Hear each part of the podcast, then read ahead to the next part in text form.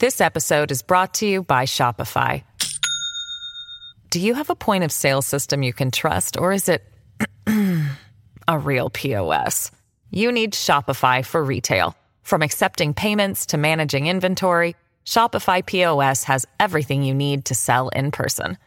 Go to shopify.com slash system, all lowercase, to take your retail business to the next level today. That's shopify.com slash system. ツッコミニュースランキング。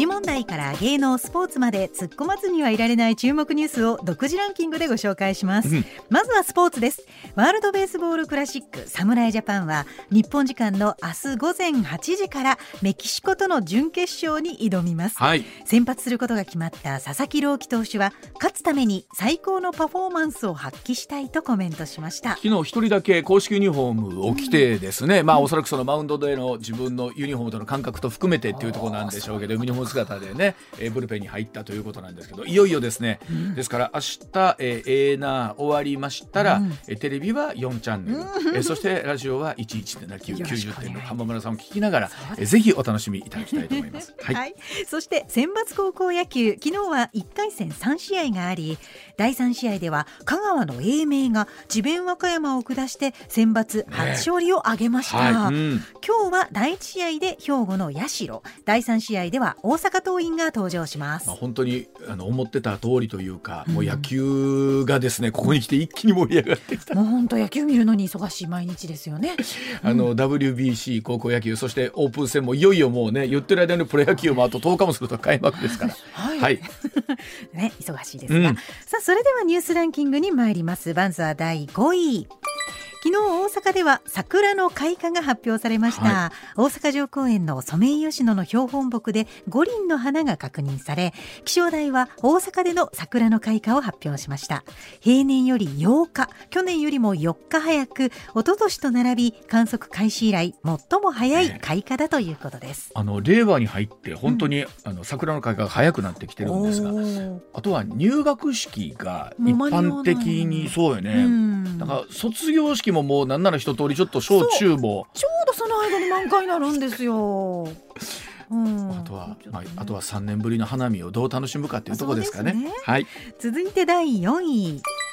政府は新たな物価高対策として2022年度予算の予備費から2兆円を超える予算を支出する方針を固めました、うん。自治体の判断で対策を進める地方創生臨時交付金に計1兆2000億円を追加し地域の実情により柔軟に対応できるようにするのが柱となります、まあ、本当に物価高と言われている中で特にやっぱり今年はねその春闘を含めてのベースアップとか給料が上がっていくのかどうなのかまた地方にどうやってお金をね出していくのかなんですけどあとは本当に物価の上昇にお給料が追いついていくかどうかでもここだけなんですけどもね。はい、うん。続いて第3位。ロシアのプーチン大統領は一方的に併合したウクライナ東部ドネツク州のマリウポリを訪問しました。侵攻以降制圧した地域への訪問が明らかになるのは初めてです訪問は18日の夕方から19日にかけて行われプーチン氏はヘリコプターで到着した後自ら車を運転して市内を回り新たな住宅エリアや中心部の劇場などを視察しました。まあ、この後のニュースにもありますけれども、プーチン大統領、そしてこの後習近平国家主席の動きもですねここに活発になってまいりまして、まあ、もう1年以上ということになったんですけれどもね、一体どこに向かって進んでいくのかということですよね。はい。続いて第2位は中国の習近平国家主席が今日からロシアを訪問しプーチン大統領と会談します。両国関係や双方が関心を寄せる国際問題などについて意見交換を行い協力を促進するとしています。習主席のロシア訪問はウクライナ侵攻後初めてでどのように停戦を働きかけるのかが焦点となります。はい、このお話についてはこの後高橋先生にですねゆっくりとお話を聞いていきたいと思います。続いて1位は岸田総理は昨日夜遅くインドに向け出発しました。5月の G7 広島サミットを前に今年の G20 議長国であるインドのモディ首相と首脳会談を行い連携を確認したい考えです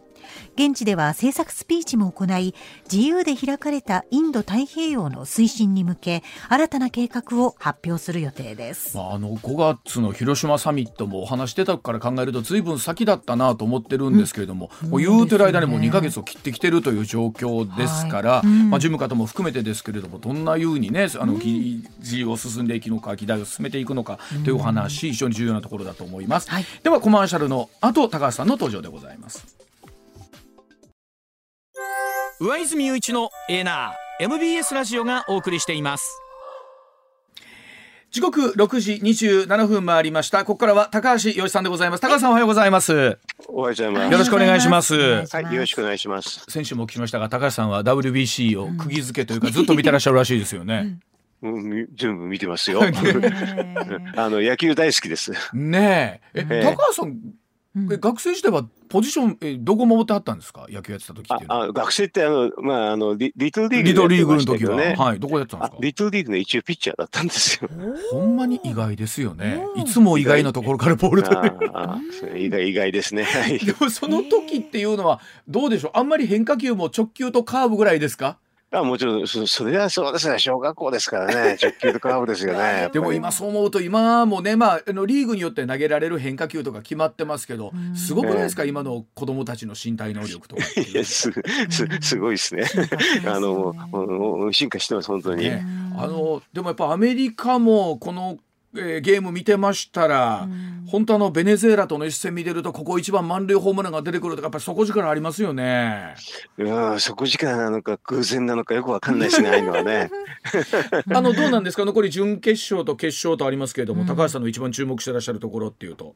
えそれはやっぱり日本ですよね。日本がどうなるかだけですよ。ねうん、まあね、メキシコですからね。でも、まあ強いですよね。あの、うん、基本的にはね、大リーグの人とは戦うわけですからね。うんあのアメリカでも佐々木朗希投手の名前っていうのはかなりやっぱ野球ファン内では知られてますねインタビュー見てますとね。ねそうですね。やっぱりあのね完全試合とかねあとは彼若いですからね、はい、あの一度大リーグに来るとみんな思ってるんじゃないですか。うん。あの我々こうなんていうんですかこう海外に行くと、こうメジャーの選手って本当にいろんな国からね、来てらして、どの方がアメリカの方でどの方がメキシコの方でとかってよく分かってないんですけど、うん、それはないですよね。あのいろんな国から来てますからね。ね、え。でもああやって見ると本当にやっぱり中南米含めてですけどやっぱりあの野球熱高いですけども、そういったご実感ってやっぱり高橋さんアメリカ住んでてやっぱあるんですか？アメリカは野球好きな人多いですけどね。ヨーロッパは全く違いますからね。ほらついついアメリカって野球もそうだけどバスケットとかね、フットボールとかなんかいろんなこう競技がそれぞれこう世界ね超一流の人たちばっかりなんで現実どうなのかなと思うんですけどやっぱ野球熱高いですね改めてやってみるとね。あああのだまあだから日本とああ、まあ、アジアの一部とねあとアメリカだけですよねでも野球をや,、ね、あのやるのはね。ねあのバスケットの人気とかのがすごいのかなとも思ったりするんですけど。でもバスケットとあれですよね、うん、フットボールと、うん、あの野球はまあ同じような感じがしますけどね、シーズンシーズンでちょっと違うから、そうか。あのみんな渡り歩きながら見る感じ。そうそう。うん。ええなるほどわかりました。さあ、えー、じゃあ高橋さん明日はもうじゃああれですか？もうずっとテレビ観戦できそうなんですか？朝8時から。テレビ観戦すしできない時には録画でまあ朝だから多分できますね。そうですか。えー、来週の月曜日は高橋さんがどんなテンションで来てるのか楽しみでございますけれども。ではまずは今日こちらからでございます。はいさあ中国の習近平国家主席が20日からロシアへ訪問でございます。中国外務省は17日中国の習近平国家主席今月20日から22日ロシアを訪問すると発表しました。ロシアのプーチン大統領と会談するということだそうなんですが共に対立するアメリカへの対処方針やウクライナ情勢に関して中国が2月24日に提示した停戦案などを協議するとみられていますけれども、さあ高橋さんまずはこの習近平国家主席のロシアへの訪問、高橋さんどうご覧になってますでしょうか、うん、まああれですよね。あのもうえーと、アメリカに対抗するのがロロシアから中国にあのバトンタッチでそんな感じですよねもうね。まあだから完全にあの、えーと、中国のが上であのロシアがまああのそれにくっつくっていうかね。今だから多分ロシアは中国に助けを求めてるんじゃないですかね。これ具体的にはですねどんな話が出てくるんでしょうかね。わかりませんけどね、あの、うんいや、まあ、はっきり言えば裏、裏の軍事支援じゃないですか、これは。まあええ現表実向き、まあ表向きはやれませんけどね、何らかの形の支援でしょう、これ。ね、あの今日も新聞とか見ておりましたら例えば中国政府に近い企業が、このライフルとかう。狩猟用はええ。という形で、はあはあ。えーえ。え提供するというあ形の、うん。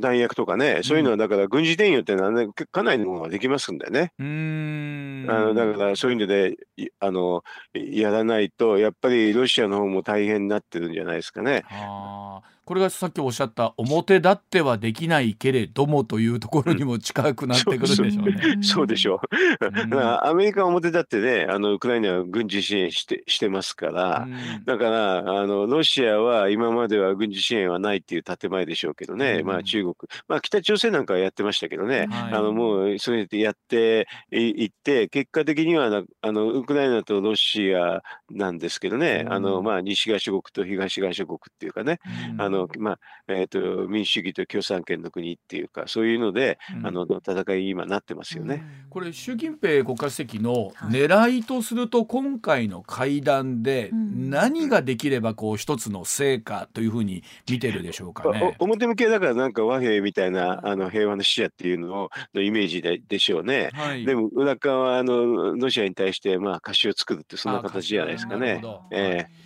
どうでしょう？逆にプーチン大統領は今回、まあ、あの訪問ね、えーまあマリオポリへっていうの話もありましたけれども、相当状況としてはまだ選挙厳しくなってると見ていいんでしょう？まあ一応ねどんどんどんどんアメリカが手こ入れするから結構大変でしょうね。うん。あのそういえばプーチン大統領に国際刑事組織から逮捕状も出てるというニュースがありましたけれども、ええ。あの辺りっていうのは高橋さんどう我々見ればいいでしょうか？まああれはあのねあの国際法の一つの良識ですよね。うんえまあ、こういうことで逮捕状を出して、でまあまあ、あ逆逆に言うと、ああいうふうなね、あのまあ、軍事以外のやり方だと、こういうやり方しか実はできないんですけどね。はい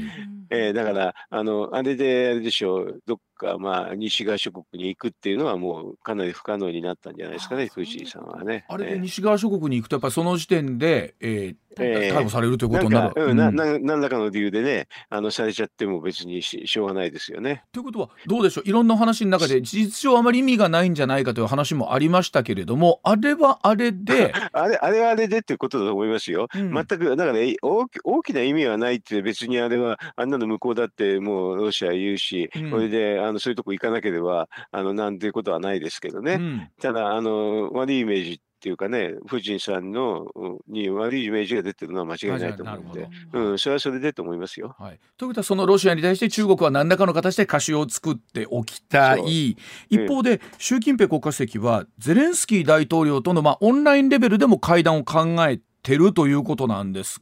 それはだから、あの表向きの方のね、平和の話っていうのをするってことじゃないですか。うん。で、もともと中国はウクライナとは関係が結構深かったですからね。あー。うん、だから、はいうん。まあ、そこで何かできればっていうことですけど、うん。この間の和平案ではちょっとゼレンスキーあれは飲めないですよね。うーん。まあ、どうですかね。こう例えば今回世界情勢の中でね、えーっと3月の10日ですけれどもサウジアラビアとイランがこれまあはい。中国の仲介でという形にはなったんですよね。えーまああ外交関係ええ。正常化するということで、ええ。まあ、一つ合意に至ったということなんですけれども、ええ。ええ。これやっぱり、えー国家主席習近平さんの一つのまあ大きな、まあ、あの実績と見ていいんでしょうかねこれは。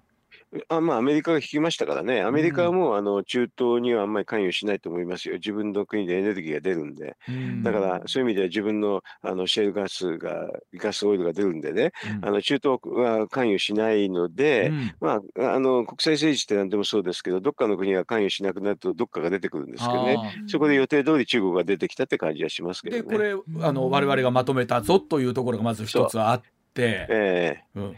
まとめたんですけど、あの中東の国ってはっきり言うとあれですよね、民主主義国家はあんまりないから、もともとアメリカはやりにくい地域なんですよね。あむしろあの中国として行った方がまとまるのは実はまとまるんじゃないかそれはだって同じような人ばっかりですよ、あの非民主主義国家という意味では。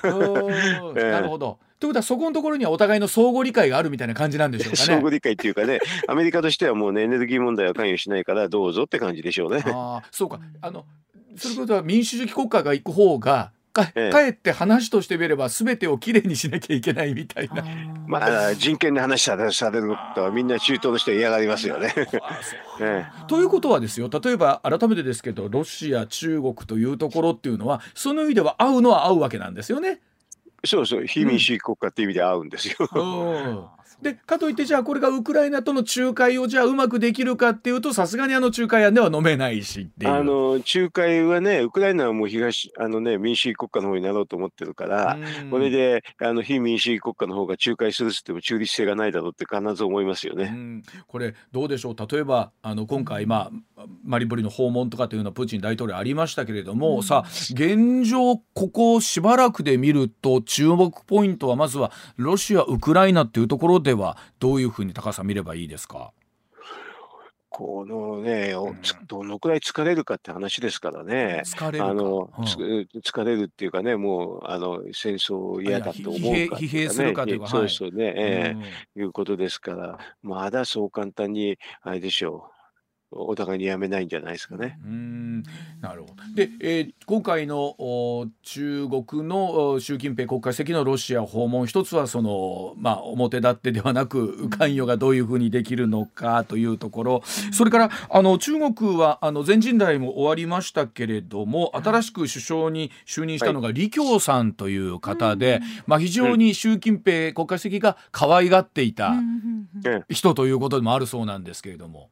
ええあので前の李克強さんと名前そっくりですよね。そうですね。国という字があるかないかで、ねあのうんごちゃっとなるんですけど。ええまあでも全くあの、まあ、完全なるイエスマンですからね。うん。まああそもそものああいうまあ、いうふうなイエスマンが周りにいて、あと、えっ、と、いろいろと国務院っていう、まあ、これ、中国政府のことを国務院って言うんですけどね、はい。あの、えっ、と、国務院の仕事がもうどんどんどんどん今なくなってるんですよね。あの、この間の全人代見ると、はい。あの、例えば国内治安とか、あとうん金融業、ところのはい。金融の行政なんかをみんな共産党にはい。吸い上げてるんですよ。だから国民のやる仕事ってだんだんだんだん少なくなってるから、すごく軽量級の首相で構わないんじゃないですか。はあ。ということはもう首相としてのもう役目みたいなものがもう事実上もうなくなっちゃってるって感じなんでしょうね。のね、今までは、あの結構そういう実務的な話っていうのは政府に任せる、国民に任せるっていうのは共産党のスタンスだったんですけどね、はい。これがもうもう最近もうそんなのなくなっちゃって、もうどんどんどんどんあの共産党がもう自らやっちゃってるんで、うん。あのある意味でもうあの なんか露骨になってきましたね。だからそういう意味であの首相は別に誰でもいいんじゃないですか。はあまあ、そんな中でですけれども今度はあの岸田さんが先ほどニュースでもありましたけれども、おインドへというところでございましてモディさんと話をするということなんですけれどもさあこの辺りというのは今度はインドロシア中国というトライアングルにもなってくると思うんですけれども、そうですね。はい。インドはでもあの民主主義国家なんでね、はい。比較的だから話がしやすいんじゃないですか？うん。とはいえあのこちらもインドもロシアとのこう向き合いというのは、表立っては支援もしにくいしでも軍事的なつながりというのは非常にあるしという。それは以前に、うん。あの軍事的なつながりを持っちゃったっていうのが、はい。ああるわけで、インドはね。うん。でもあの要はロシアとあのえっ、とちょっとやっぱりちょっと違うなっていうことで安倍さんがそこにまああのえっ、とくさび入れたわけですよね。はい。それでインドパシフィックっていうかね、あのはい。インド、インド太平洋の話を持ち出したんでね、うん。それだからインドの方も、はい。あのちょっとひ民主主義国家の方に来たに来てるんじゃないですか。ええ。でもともと英連邦の国ですからね、はい。あの訴状はどちらかにあるかっていうと、イギリスとかアメリカにあるんですけどね。あなるほど。はい、ええ。うん、でもどちらかというとスタンスとするとまあどうでしょう、えっと社会主義ど独裁国家に近いえー非あちいやいや、そうじゃなくて、かなり民主主義国家ですよ。ええ This episode is brought to you by Shopify. Do you have a point of sale system you can trust, or is it a real POS? You need Shopify for retail. From accepting payments to managing inventory, Shopify POS has everything you need to sell in person.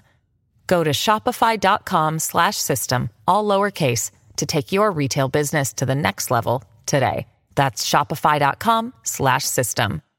だからそういう意味ではあのかなり民主主義国家の方とあの波長が合う合うのは合うというは合うんですよ。ううんん、でどうでしょう？今回の会談の中で見えてくるものっていうのは例えば岸田さんにしてみれば今回、えーどういったところをテーマに話し合いたいということなんでしょうかね。うん。これはあれでしょうとりあえず経済から行くんだと思いますけどね、今まであの岸田さんまりインド行ったことなかったと思うんだけど、まあうん、これは安倍さんが、まあ、インドが非常に重要性を言って、まあ、これはあの中国の敵の敵は味方みたいなところもあったんですけどね。ええ。あのでもそれで東側に引き入れて、あの東あごめんなさい、西側に引き入れてね、はい。えーっとインドと対峙でうまくできるのは日本ぐらいしかないんですよね。あそうなんですか。はいえ。えあうん。の案外あのイギリスとかアメリカアメリカは特にダメなんですよね。あまあもともとはイギリスと近いところにあったんだけれども、アメリカとは距離があって、そうそうそう、うん。そうすると日本ぐらいしかないからっていうので、あの日本がいいあのポジションなんですよ、なんじゃないですかね。日本がいるから、まあ、あのクワッドみたいなのでやるとそういう形になってますよね。言ってる間にでも広島サミットも近づいてきましたね高橋さんね。近近づきましたね。近づきましたね。そろそもうもうあと1ろいろんなヶ月ですね。2ヶ月だ。ね切ってきてますけど具体的なお話がさどんな風にね進んでいくのかということなんですけど。本当ね。ええうんこれからですかねあのさらに細かいテーマとかっていうのが表いや立って細かいテーママはど多分とてもよくてね、はいあの最終的にはウクライナの話ですから、はい岸田さんがあのなんかポラあの、うん、ウウクライナに実実際に行けるか行けないかですよ、もう。これ岸田さんとしてもやっぱり行きたいというのはあるんでいや、行かないとかっこよくて話にならないでしょ。はあこれ5月の20日までに行くっていうことが行けると思いますよ。行こうと思えば。はあ行ける行こうと思えば行ける。ううん、週末使えば行けますよ。ああそれはまあなかなかこれもまたスケジュール的には相手が相手なんで表立ってオフィシャルにできないところがありますよね。なんかね、不思議ですね。もうなんか漏れちゃったりね。はい本当は国会の前が一番いいチャンスだったんですけどね、行かなかったから、なかなかだから、いいタイミングを逃すとなかなか大変になって、そのうちにみんなバイデンも行っちゃったりして、もう本当に岸田さんしか行行ってないの一人になっちゃってましたよね。早いうちにじゃあサミット前に会っときたいわけですね。いや、やらないとちょっと、あの、迫力ないでしょ。みんなが、あの、ウクライナの話してるとき、あの、全然話がで噛み合わないですよ。行ったことない人は。そうかオンラインで国会には来てくれたけど俺直接会ったことないんだっていうのが一番かっこ悪いということですね。いや、一番かっこいいし、やっぱり、あの、実際に行ってみたものがはるかに全然か、あの、情報量は違うし。ええやっぱりオンラインミーティングと現地で会うのとではやっぱり違うっていうことですね。それは違いますよ。だって現地はね、あの空襲警報みたいなのある中でありますからね。だから全然迫力違いますよねというこ。とは5月のそのサミットまでに岸田さんがこう会えるかどうかっていうのは一つの大きなこれポイントになるわけですね。合わんあの合わないと結構かっこ悪いと思いますよ。会わないとかっこ悪い。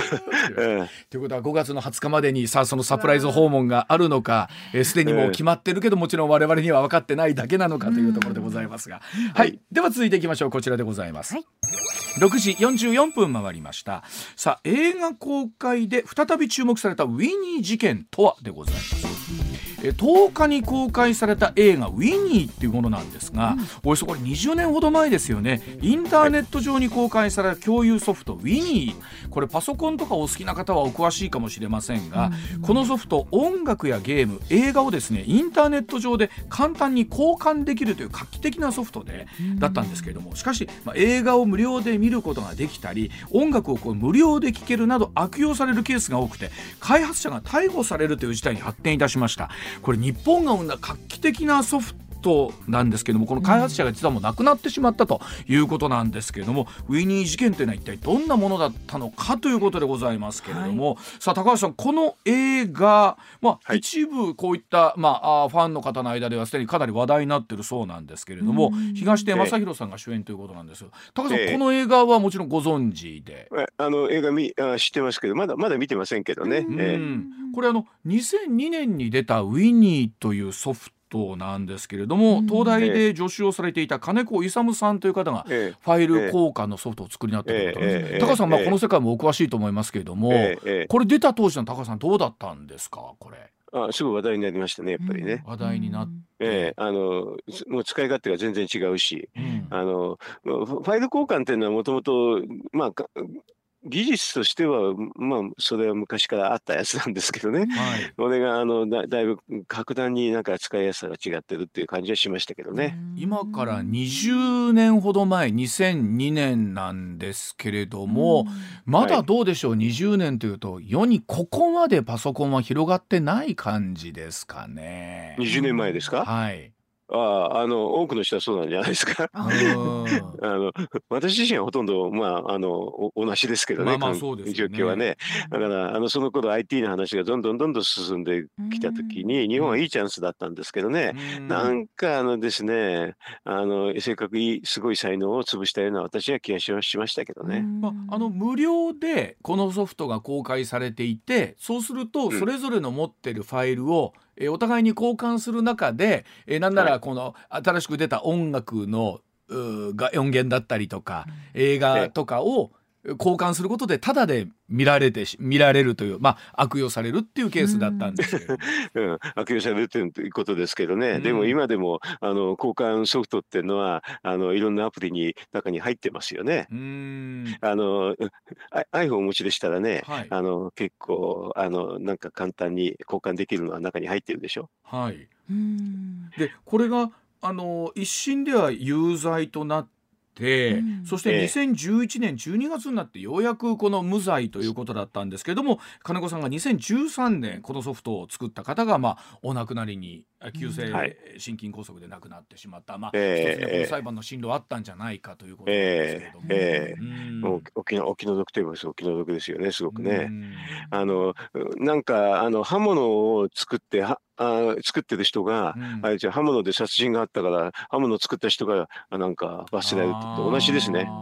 もともとその例えばネットの世界ではどうですか？当時20年前このファイル交換をするということっていうのはやっぱり相当画期的なことだったんいや画期的じゃないですよ。だからファイル交換ソフトってずっと昔からありましたからね。どうどうしてどうして金子さんだけかという感じがしましたよ。そういうことだったんですね。ええうんだからファイル交換ソフトっていうのは本当に昔からある話なんで、んあのだからそれがななんで狙われたのかなって、だから多分あれでしょう、あの捕まえた人が分かんなかったんじゃないですかね、あ意味が。もともとその容疑とすると著作権法違反の幇助、まあ、著作権法違反をまあ助けるというか、ううんいうこと形になってしまったということなんですけれどもね。それが成り立つんでしたら、殺人の幇助で、あれですね、包丁を作った人もな捕まっちゃいますよね。なるほど。あそういう考え方なわけですね。そういう、はい。本当はそういうのじゃなくて、あのその意図とかね、うん。あのその包丁を作った人の意図とか、そういうのが問題なんですけど、うん。そんなのはあれですよね、たくさんそういうソフトがたくさん、その当時からも、まあ、前からもね、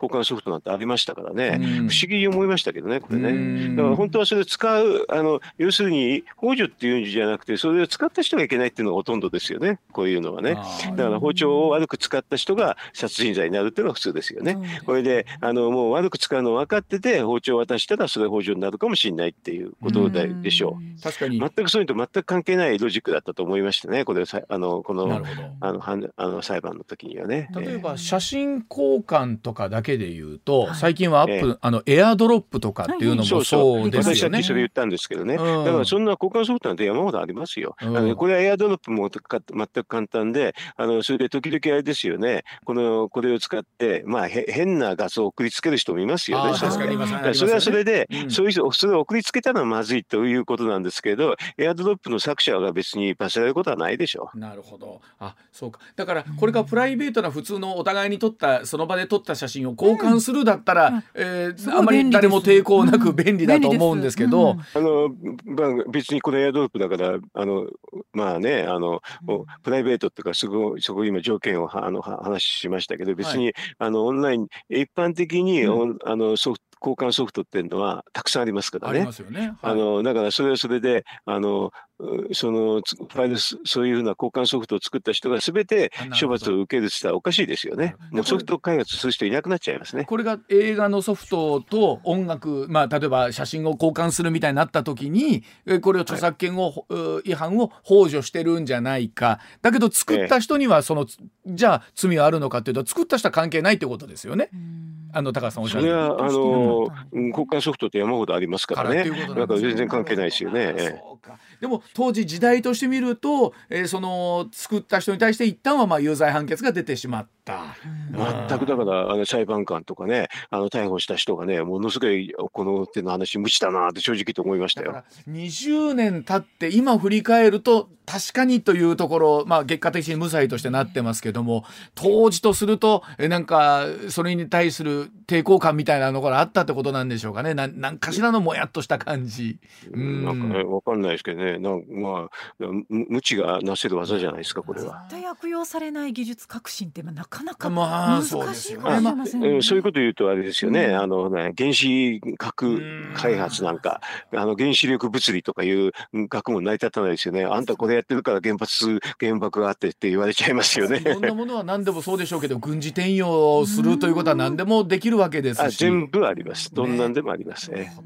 そこを法律がどう解釈するかということだったりするです。なるほどわかりました。はい。ではお知らせのあと、はい、えっ、ー、と金融検査の監査の話についてお話を伺いたいと思います。はい、上泉雄一のエーナー MBS ラジオがお送りしています。時刻6時58分回りました続いてこちらです元金融検査官の高橋さんに聞く欧米金融機関の信用不安は日本にも影響があるんでしょうか？アメリカのシリコンバレーバンクの破綻をきっかけに世界の金融システムへの不安が広がる中で17日政府日銀は緊急会合を開きました、うん、会合は財務省金融庁日銀の幹部で行われまして30分ほどだったということだったんですがアメリカの銀行の相次ぐ経営破綻に続きましてスイスのクレディ・スイスの経営悪化への懸念など欧米の金融機関への信用不安が市場に広がる中で日本市場への影響を分析しましたというところなんですけれども、はい、さあ高橋さん、まあ、今回このシリコンバレーバンクの、まあ、破綻ということなんですけれども、えー、この辺りはお話聞くとかなり複雑なお話かなというふうな思うんですけれども。あのまあね金融ですからね、うん、あの結構テクニカルな話が多いから、はい、あの説明すると金融業務やってない人にはなな 何やってんのって感じになる。という話になってくるとまあでもざっくり言うとあれですよね、うん、とまあ投資の失敗ですけどね。投資の失敗だったということになるんですけども、えー、さあその中でこの金融機関の破綻についてまあ日本への影響そして金融 ねえー、検査官とはどういうお仕事だったのかというあたり、はいえー、高橋さんに時報の後お伺いをしていきたいと思います。一旦7時でございます、はい。まあ、高橋さん今お話あったようにこの銀行の持っている産というかお金の中でのですねいろんなものの割合とかの中でかなり債券の部分とかってのは大きくてですね。でその分金利が上がったことによって随分と含み損を抱えることになったということであるそうなんですけども。あの実際にこの銀行の人って僕らから見るとお金のプロフェッショナルっていう感じがするんですけど、実際にもでも銀行の中でもそういうことってあるわけなんですか？失敗みたいなっていうのは。ん。あ一旦ちょっとあ音声が切れちゃったかな？一旦ちょっと途切れましたね。一番大事なところで、ね、ちょっと お話を伺いたいんですけれども、もう一度つなぎもう一度つなぎ直しをさせていただきたい。いただいて、今ね、何かはいお話あようやくつなぎ直しができたでしょうか、はい、ではえー、はいはい、あさあごめんなさい。高橋さんごめんなさい。今お話途中になっちゃいましたけど銀行ってお金のプロフェッショナルのだと僕ら勝手に思ってたんですけど、はい、そういうことってのは実際あるんですか、失敗される、えー、っと失敗の例は不良債権というのが最あの失敗の最たる例ですね。はあなるほど。であの、うん、貸し出ししてあの帰ってこなかったっていうのがあの投資のあの投資と一番最も銀行としてダメですね。今回はね貸し出しじゃなくてね、うん、これあの有有価証券って言ってね、はいうん、あのそっちの方に回したお金がうまくいかないっていうことなんですけどね。ね。あのそういった意味で不良債権問題があった時っていうのはあのドラマ半沢直樹の中に出てくるですね、はい、金融検査官という、はい、あの黒崎さんという片岡愛之助さんがやってらっしゃる非常に特徴的なお役があったんですが、うん、高橋さん、この金融検査官だったんですね、元。だったんです。よ。珍しいんですよ。あの、あの、大蔵省のキャリアでね、これをやる人はほとんどいないんですけどね。まあ、あの、その時は、